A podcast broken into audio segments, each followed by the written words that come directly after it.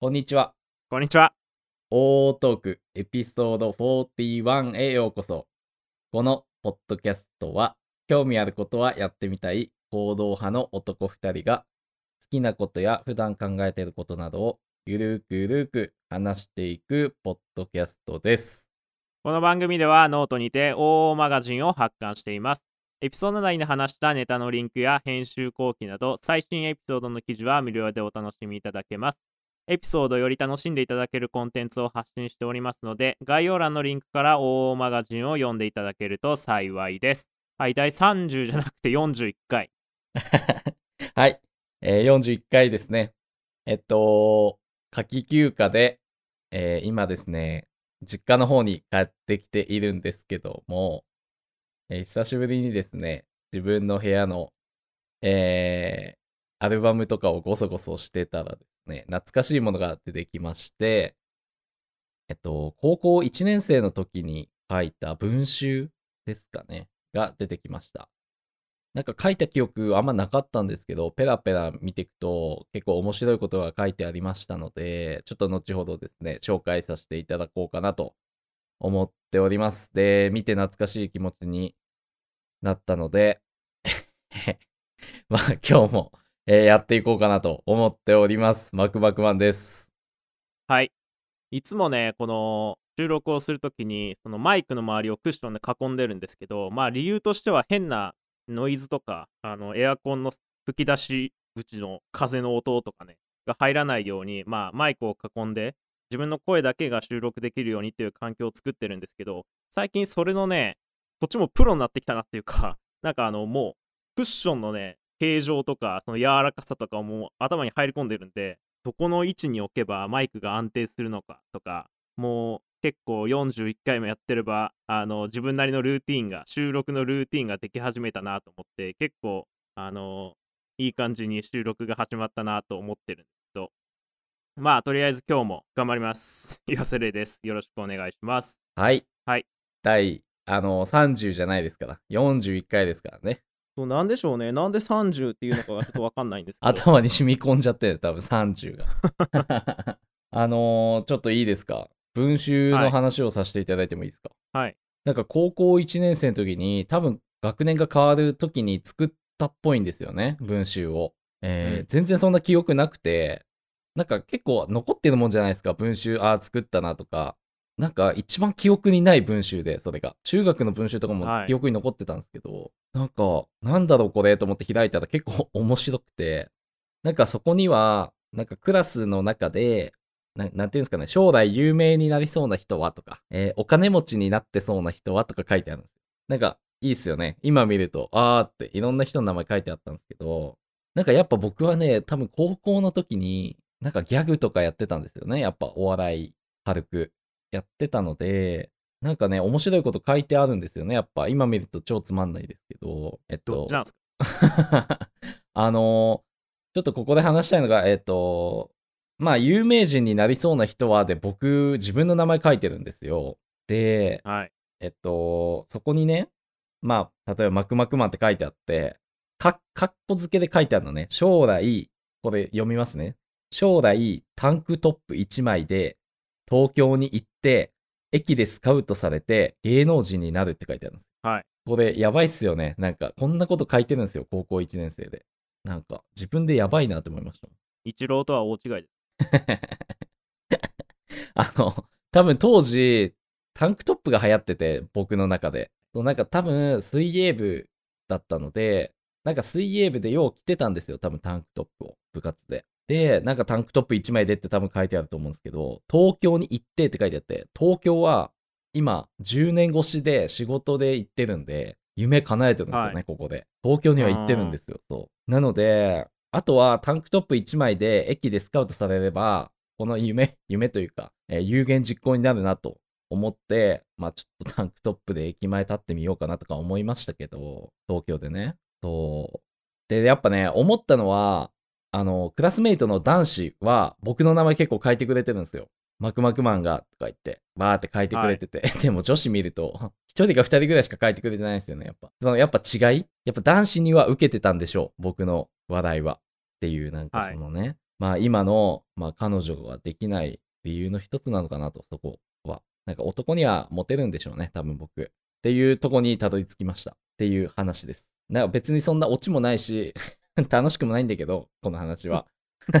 ちょ、話したかったから。あのね、でも小学校ええの卒業文集で、ええええあの僕のね、小学校の時の6年生の時の担任の先生、国語の先生だったんですよ。担当教科が。うんまあ、小学校なんで全部教えるじゃないですか。うん。まあ、なんで、でも、その中で国語の先生だったんですけど、はいはいはい。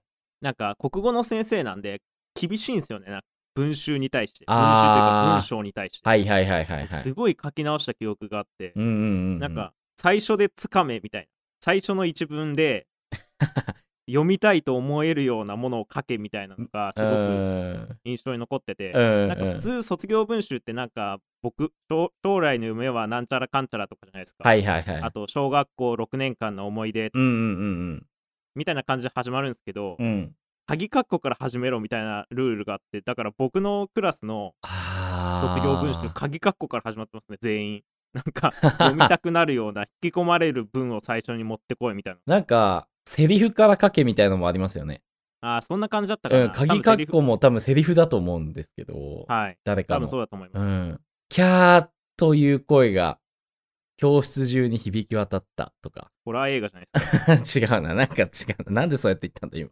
そう、なんか多分そういう書き出しの、なんか気になるような、あれで始めるみたいのがありましたね。なんかね、今もう高校の友達で結婚してる子たちもいっぱいいるので、なんはいか早く結婚しそうなランキングみたいな、やっぱ当ててる人いるんですよね。あ、そういうの見て、あーって思いながら、懐かしくなりながら見てましたね、文集。いやー、いいね。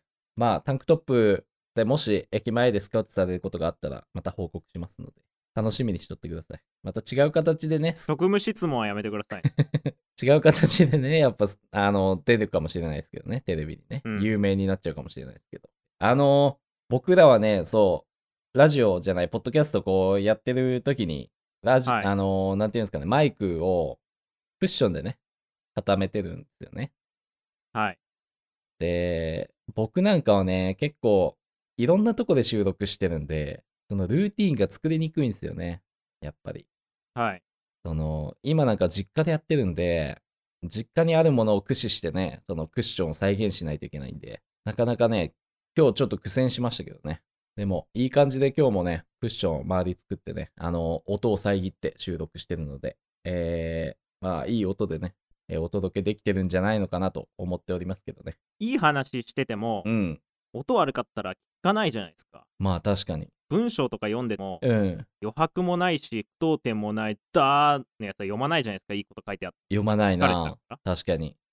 そうだから、流れてるのか流れてないのか分かんないようなぐらいうん。自然な音、うんうんうん BGM になるようなぐらいの音。だノイズとか入りまくってたら、そういう風にならないじゃないですか。そうだね。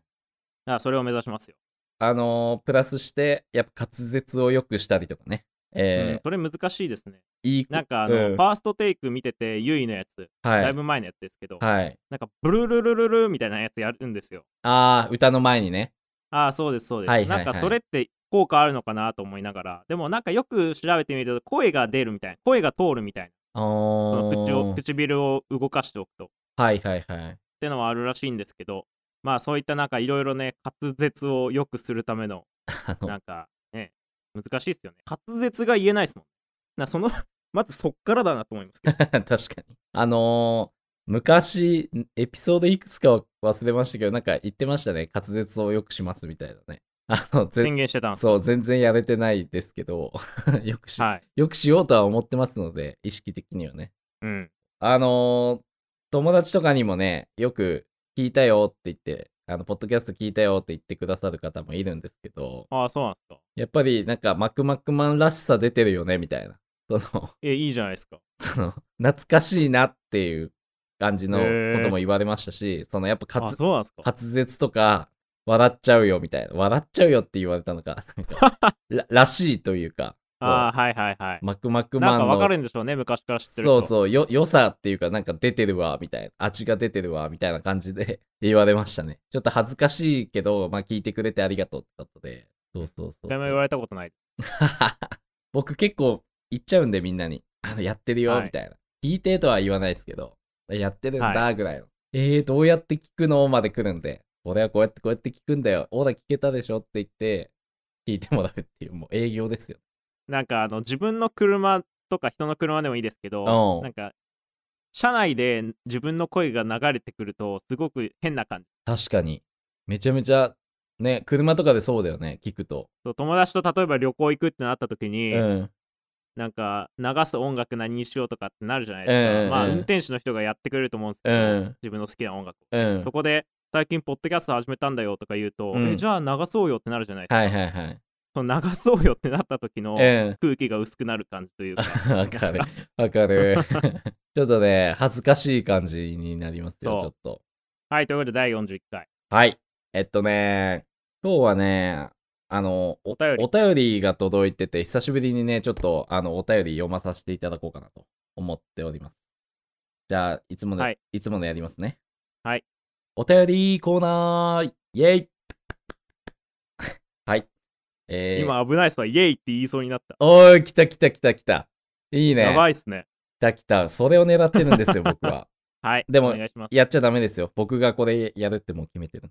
はい。えー、いいですか？僕読まさせていただいて。どうぞえー、ラジオネーム、ヤンシーさんからいただきました。ありがとうございます。ありがとうございますこんにちは。過去回から聞き進めて、やっと追いつきましたので、お便りさせていただきます。えーとても楽しく、またいろいろ気づかせてもらいながら聞かさせていただいています。さて、全く話は変わりますが、この間、初詣ぐらいしか行かない神社に行ったとき、いつもは雪降り積もる神社と違って、新緑の神社もいいなーって思いながら、神殿に向かって歩いていたら、上の方でギャーギャーってカラスの雄たけびが聞こえたので、木の上を見上げてみると、2匹のカラスがこちらを見ながら雄たけびを上げていました。気にせずにお参りを済ませて戻るとき、ついでに他の建物も見ようと参道からそれて行ったら、さらに大きくカラスが雄たけびを上げて、後ろから顔の横を飛んでいってかなりビビりました。テレビで見るカラスの、えー異性、ん？威嚇の威嚇映像そのままでした。このままだと他の参拝者の人に被害が起こるかもしれないかと思い、社務所に行こうかと思ったのですが、行くにはまた同じところを通らないといけなく、すでにガクガクブルブルの私は、車に戻ってカラスに、お前のことなんか何も怖くないんだからな、と捨て台詞を投げ捨て帰ってやりました。お二人はカラスに襲われた経験はありますか？このもやもやした時期ですが、これからも楽しい放送をお願いいたします。長文失礼しました。というお便りをいただきました。ありがとうございます。ありがとうございましたいやー、結構ね、これ読んでてね、ちょっとニヤニヤしちゃいましたけど、あの、まあ、この結果ね、このいろいろあったんですよ、多分ヤンシーさんは。文章を見るとですね。もう、面白いですよね。この文章で、なんていうんですか、想像できるというか、そのシーンが。まあカラスがね、飛んできたらしいですよ、ヤンシーさんのとこ。どうですか、うんこんなけ 経験ありますか？岩瀬レイさん。ない なかなか珍しいっすよね。カラスに追いかけられるみたいな。うーん、なんかいい、いい経験って言っちゃかんすけど、そんな。確かに、まあ僕もはい初詣ぐらいしかね、神社はあんま行かないんですよ。はいそう、だからこのね、まあ雪ふ降り積もる神社っていうことで、まあその時期は雪が降る地域にお住まいなんだと思いますけど、やっぱ久しぶりにね、まあ神社に行くのもいいかなとは思いましたけど、これ読んでて。まあでも、カラスに追いかけられるのはちょっと良くないですよね、これはね。もうなんか、怖いっすもん。顔の横をカラスが飛んでくんですよ。想像できます？顔の横ってもっていう感じで読んでましたけど、僕、これ。僕猫嫌いなんですよだから猫がうん例えば、家家これも言ったかな？家の前に猫がいたらはい。あの家に帰る前の道に猫がいたら遠回りしその猫のとこ行かないように一回 U ターンして引き戻して引き返ん？なんていうんですか？引き返ってっていうんですか？はいはいはい。引き返って大回りしてから帰るぐらい嫌いなんですよ。で一回家のドア開けっぱなしにしてたんですよねそしたら猫入ってきて、僕一人だったんですよ。中3ぐらいかな。中3か高1の夏休みだと思います。はいはいはい。もうね、あのーこの、誰さん？ヤンシーさはいんのね、かなりビビりましたって書いてありますけど、うん。それを僕の場合は多分猫ですね。まあカラスの経験ないけど、猫が入ってきたあの感覚は、もうね、これぐらいのテンションで長文書けるぐらい、なんとなく気持ちわかりますよ。そうか。猫ね、もうその時もうびっくりしたでしょ。やっぱり嫌いだし、なんか入ってきたし、みたいな。いや、びっくりどころじゃない。もうね、思い出してこ、思い出してこないのに自分から話し出しましたけど。はい。こんな経験あるかな？うーん。鳩とかないですか？鳩。別には鳥ってなんうか。首が動くじゃないですか。はいはいはい。特に鳩とかね。うん、そうね。うん、ああいうの怖いですよね。なんか、なんかあの、前も言ったかもしれないですけど、うん、鳥とか猫とかなんで嫌いかっていうと、うん、あの、むぎゅってした時うん、前言いましたっけ？むぎゅってし、あの、掴んだら、うん。むぎゅってなるじゃない？うん、わかりますか？うん、わかる。それがな、それを想像すると、あの、嫌なんです。猫とか捕まえたとし、まあ触れないんであれですけど、はい。掴んだらむぎゅってなるじゃない？うん。それが嫌なんでちょ、本当にね、あの。す。、だから、はい。あの、麦が全然わからん。何？む、麦って何？捕まえたら、わかるよって。するじゃないですか。捕まえたとこまでわかるわ。捕まえました。そしたら、硬くないじゃないですか。生き物なんで。うん、そうやな。その、その感覚？うん。なんか、え、そ、触っ、もし触ったうら、ん。むぎゅってなるんだろうなっていう 想像すると、気持ち悪くなっちゃう。え、犬とかもそうじゃない？はい。だから犬とかもそうですよ。あ犬とか触るじゃないですか。そういうこと？そしたら、うん。むぎゅって。それを想像すると、ちょっとね、面白い。触れないんですよ。ああ、麦が嫌なんだ。あと、その机とか今持ったらうんわかるじゃないですか。もう、机なんて今まで何回も持ってきてるし、はいはいはい。なんか何かを触った持った時の感覚、iPhone を持った時の感覚とか、コップを持った時の感覚とか、はいはいはい。キーボード叩く時の感覚とかも自分に返ってくそのフィードバック的な、その何？がわかるじゃないですか。はいはい。けど、動物ってわかんないじゃないですか。その人に人によっても違うし、動物の種類によっても多分違う。うーん、確かに。だから僕、あの人のお腹とか、なんかよく、あのー例えば 久しぶりに会った友達がめちゃめちゃ太ってて、はいはいはい。でみんなでお腹触ったりするじゃないですか。はいはい。あれも触れないんですよね。なんか、例えば掴むじゃないですか。うん。そしたらどういう感覚が返ってくるかわかんないじゃないですか。あー、なるほどね。どういう感覚が返ってくるか、あー、ゾクゾクしています。はい。面白いね。そうなんや。はい。だから多分その分からないものに対する恐怖感が強いんでしょうね、僕は。ですね。確かに。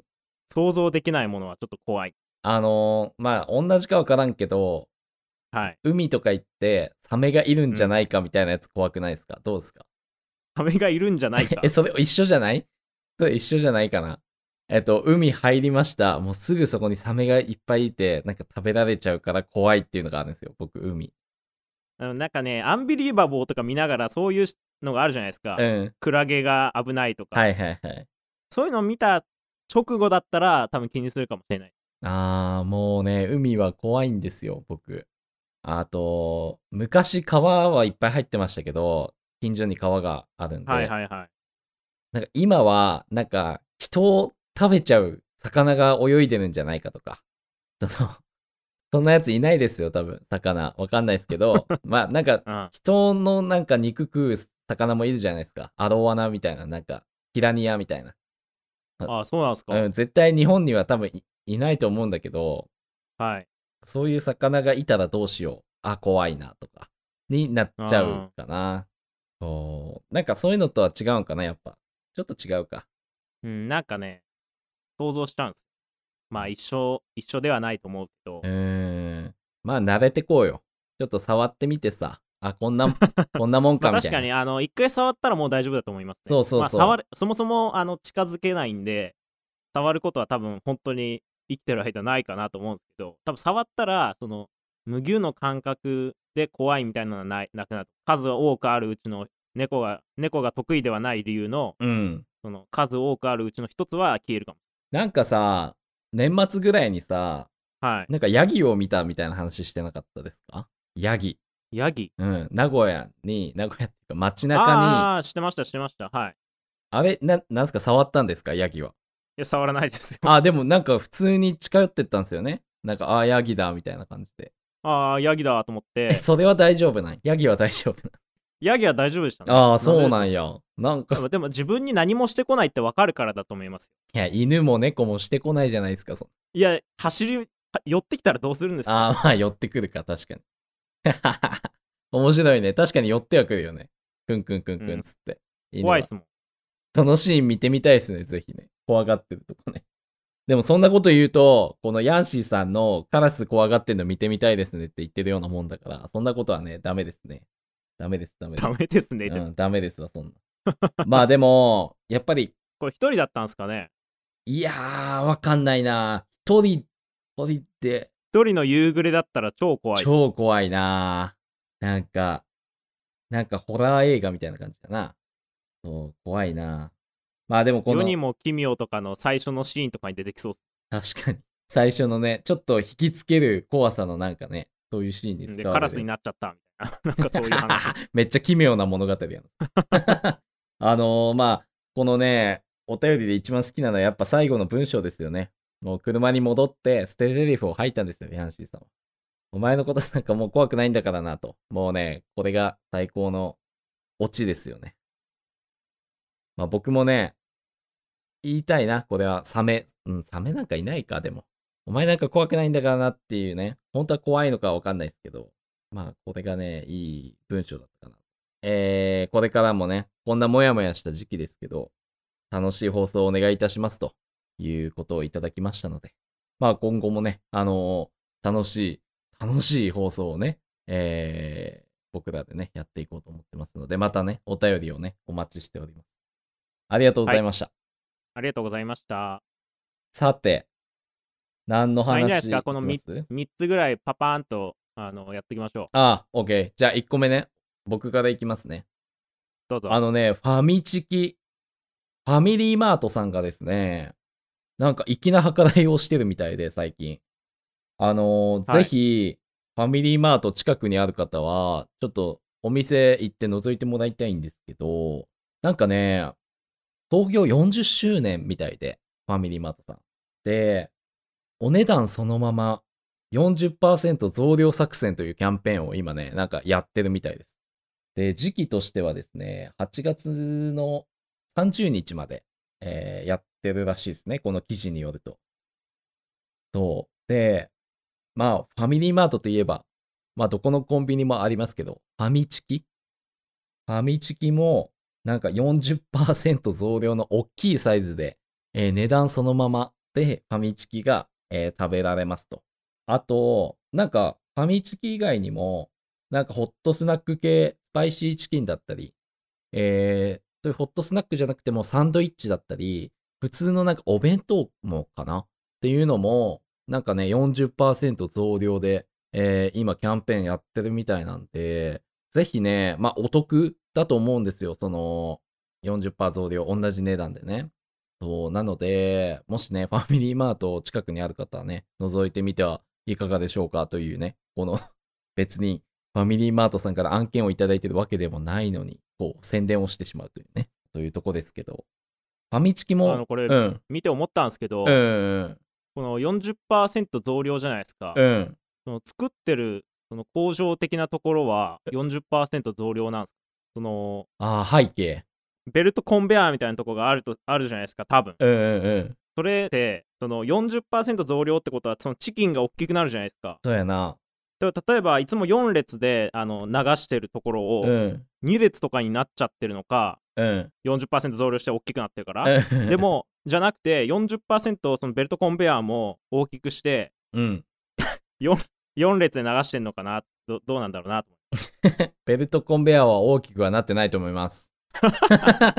現実的に。でも、今その観点で言うと、はい例えばお弁当も40%アップしたりするやん。はいそしたら容器とかが多分変わってくると思うよ。わかんないけど。うんそしたらその40%増量分の容器が必要になってくるわけよ。何が増量してるかによるんじゃないですか？あ、ご飯なのかおかずなのかみたいな。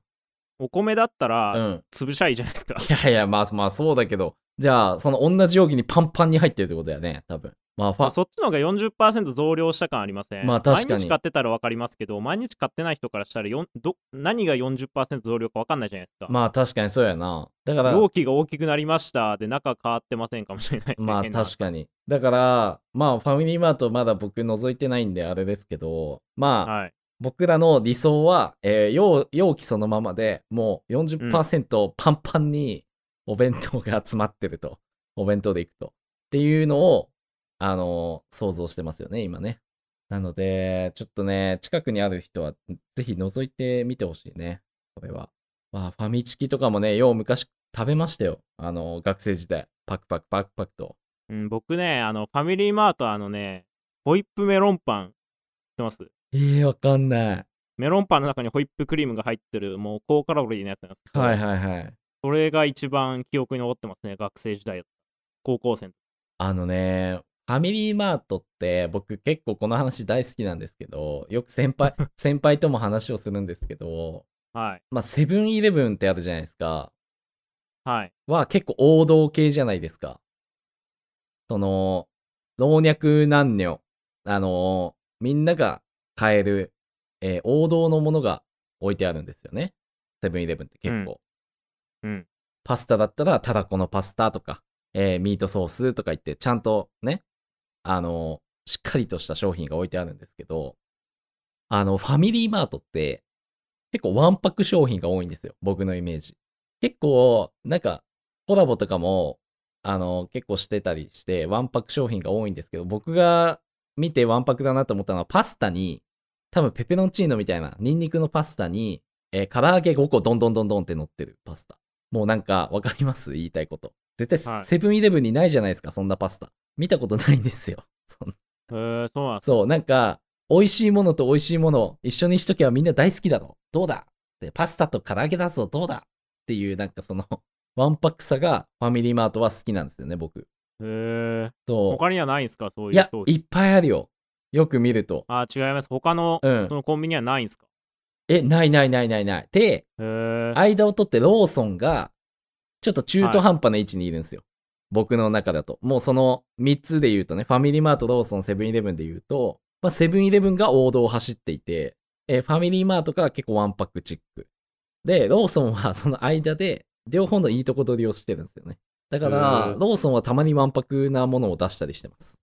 なんか、ファミリーマートだから好きなんですよ。なんか、あの、男が好きというか、その、これとこれ混ぜときゃいいだろうとか、ドカンとこれ一発とか、なんか商品の名前も、なんか変な名前が多いんですよ。なんとかなんとかなんちゃらパスタ。そう、ミート、全然わからん。そう、そう、そう、わかんないと思うけど、ちょっとそれ意識してファミリーマート行ってもらうと、ちょっと面白いかなと。でも、俺のプリンとかありましたよね。俺シリーズ。あー、ファミリーマートかな、それも。はい。だだと思いますよ。俺のプリンとかでめちゃめちゃ高いやつ売ってたじゃないですか。今売ってるかわかんないけど。ワンパクなんですよ。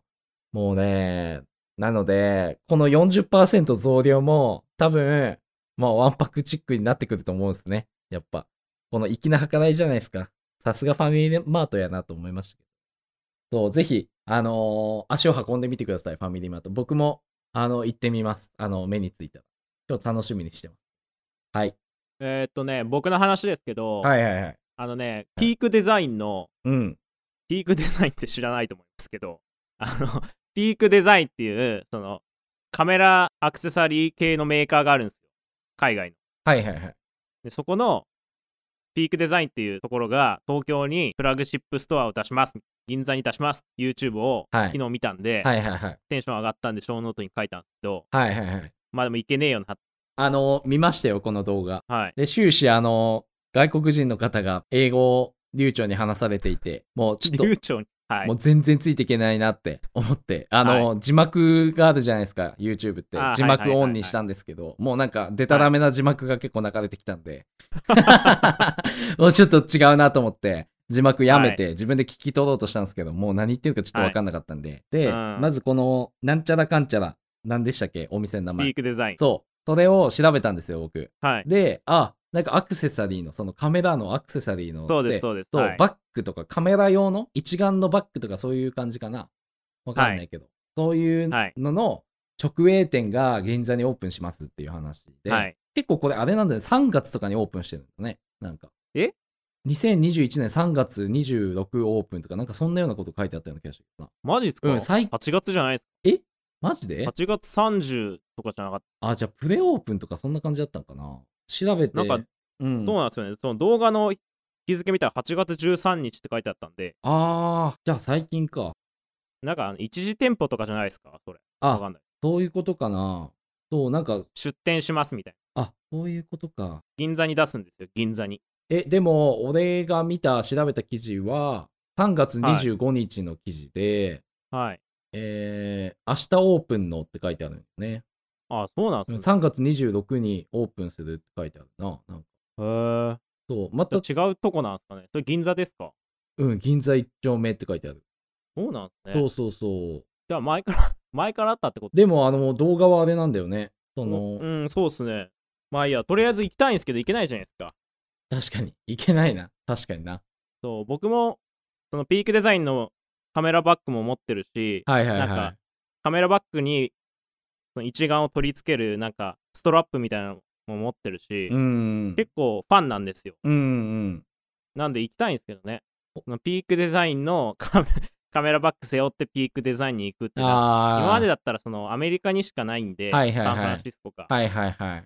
なかなかそんなのできないじゃないでうすか。ーん、そうやね。うん。いやーなんか落ち着いたらいいね、行くのもね。そう、行きたいんですよね。本当に行きたいな。すごいおしゃれだもんな。あの、まずね、はい。僕東京にまあ住んでるんで、まあ行こうと思えば銀座多分30分ぐらいで行けるんですけど、電車で。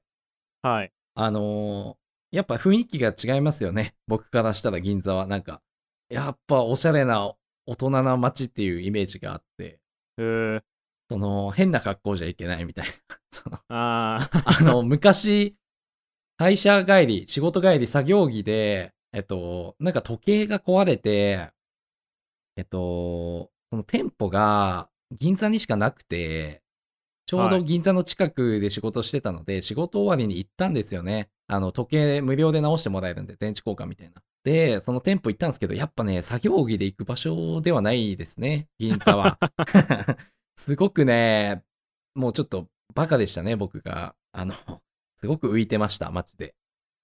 えなんかここで喋ったかもしれないですけどなんかワンマイル服みたいなちょっとコンビニに行く時の服ってうん。言いましたっけ？いやなんかそういうブランドがあるみたいな。話しないですか、うん。なんかそういうコンセプトの服が売ってたんですよ、あー、ちょっとなるほど、ね。コンビニまでみたいな、はいはいはいはい。部屋着で部屋着でも行けるけど外にも出れます、うんうんうんうんうん。それでもきついですよね多分銀座は、うん、きついな。なんか多分、そんな気にしない人ならいいと思うんだけど、ああはいはい、うん、やっぱね、まあ、あるとそそうある時は、原宿？原宿って多分買い物の街なんですけど、ああはいはいはいでもなんか仕事終わりちょっと寄ったんですよね、軽く。で、その時はスーツ着てて、僕。えーはいスーツで原宿はちょっと違うんですよ。やっぱ浮いちゃうんですよね。あそうなんですかそう、なんか別にありではありだけど、もうスーツ着てる人なんていなくて、原宿に。あーそう、だから、原宿って若者の街でしたっけ？そうだね、原宿ファッションとかもあるような感じなので、そう、だから、ちょっと浮いてましたね。やっぱその、街によってね、あの、服装があるわけですよね。やっぱ東京って面白くて。その、銀、銀座に行くときはぜひね、いい格好して行ってほしいですね。なんか。なんか懐かしいですねなんか3年前ぐらいに東京旅行行ったんですけどおうおうその時、あのーそれこそ Vlog とか行って、カメラ回してたんですよ。はいはいはい。青山通りでしたっけ、あー、あるね。おしゃれな通りね。青学の前とか、はいはいはいはいはい。あの辺とかカメラ持って自撮りしながら歩いてたんですけど、うん。ようやったなと思いまし いやいやいや、それはいいんじゃないかな。それはた。いや、いいですけど、うん、周りの目をきよく気にしてなかったなあメンタル強いな。ー、なるほどね。確かに。はいまあ多分、その時の映像を見たら、うんスーツの人はいないかもしれないですね。原宿とかあーも行ったんで。そうやな。多分な。うん。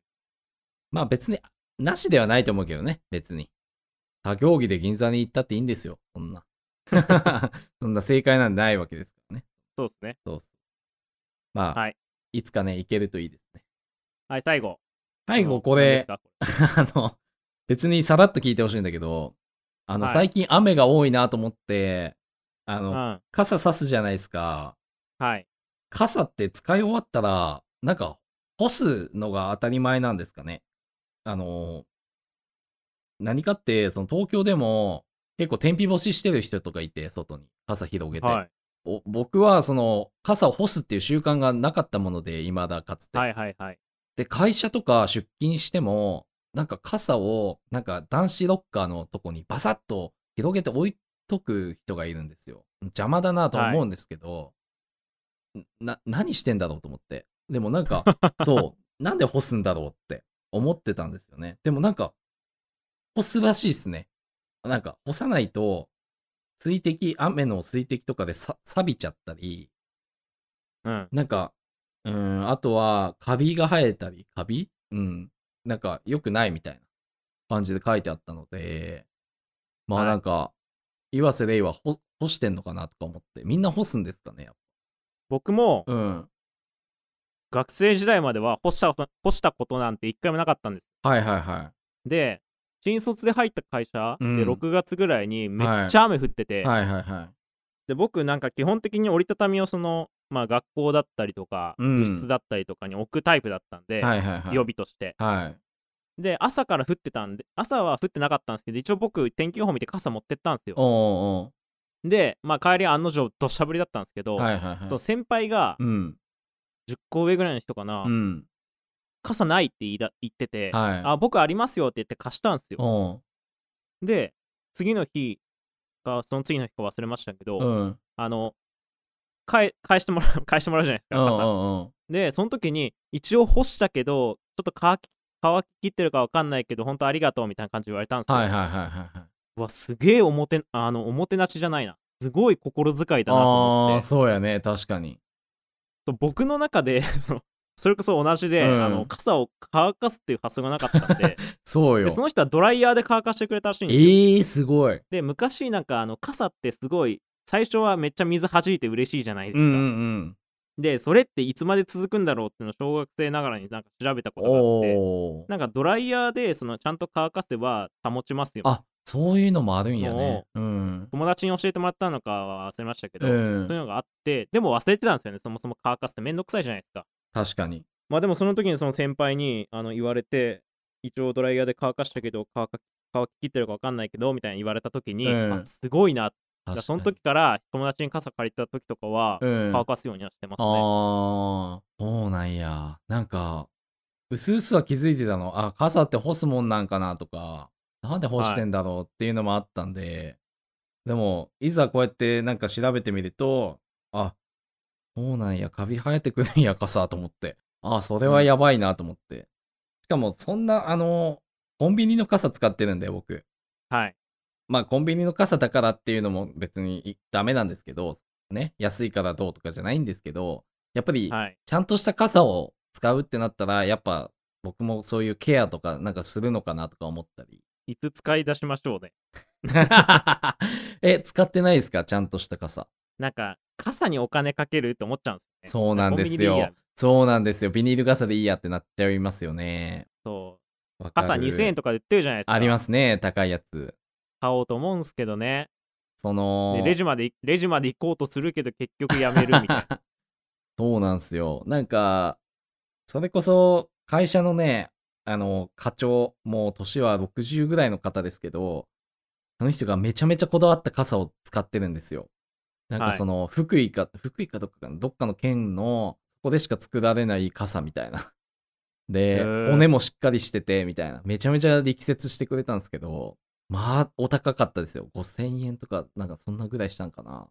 うん傘はね、買えない、買えないっていうか、でも折りたたみはなんかね、キャンプのスノーピークってああー、るじゃないですかスノーピーク。はいはいはい。そう、それの折りたたみはちょっとおしゃれにしたいなと思って、まあ自分の中ではけど、うんうん、うん。それは買いましたね。5000円ぐらいああ、そうなんや、やっぱ。でも折りたたみってなんかすぐ雑に扱っちゃうっていうか、はいはいはい。どっか行っちゃうんですよね。うーん、どっかはいかんけど、雑に扱うっていうのはちょっとわかる。なんかパサパサっつって。なんかしかも折りたたみってすぐあの袋の中に入れちゃったりするじゃないですか。うーん、そうだれこね。そカビ生えたりとか錆びちゃったりしてるんで確かに、そうだわ。まあ、いいやつを買ってだからあの干してますよそのスノーピークの折りたたみ傘はちゃんとあそうか。僕、折りたたみあんま使わないんで、確かに、折りたたみだと、そのまま袋入れちゃいますもんね。そうああ、それ良くないな。だからみんな結構干したりしてるんだ。せっかくスノーピークってなんかおしゃれじゃないですか、はいはいはい。なんで汚したくないんですよねまあ、わかる。っていうのでその長く使うためにもいいもの買おうと思っうて、ーん、そうだね。買ったら意外と本当にこんな僕でも干すようになったんで、ああ、やっぱ。でもね、大きい傘をのいい版を買うっていうのはなかなか 確かに。なんか、いずれはね、いい傘を購入する時が来るとは思いますけど、多分10年後、20年後ぐらいになるかなと思いますね、僕は多分。はい。ということで、いい話になったおーいい話だった。ありがとう。ちょっと。うんこの小ノート見てその先輩とのやりとりもやりとりも思い出したあ、本当？よかった、載せといて。はいまあ、今日もね、結構ゆるくね、こんな感じで、えー進めてきましたけど、えー締めてしまっても大丈夫ですか、もう。はい。はい、締めます。今週も、大トークをお聞きいただき、ありがとうございました。この番組へのフィードバックは、ハッシュタグ、OO トークへお願いします。エピソード更新などの情報は、インスタグラムアカウントで更新しています。アットマーク、OOO.podcast で検索してみてください。他のエピソードもゆるくやっておりますので、アーカイブを聞いていただければ幸いです。お便りもお待ちしております。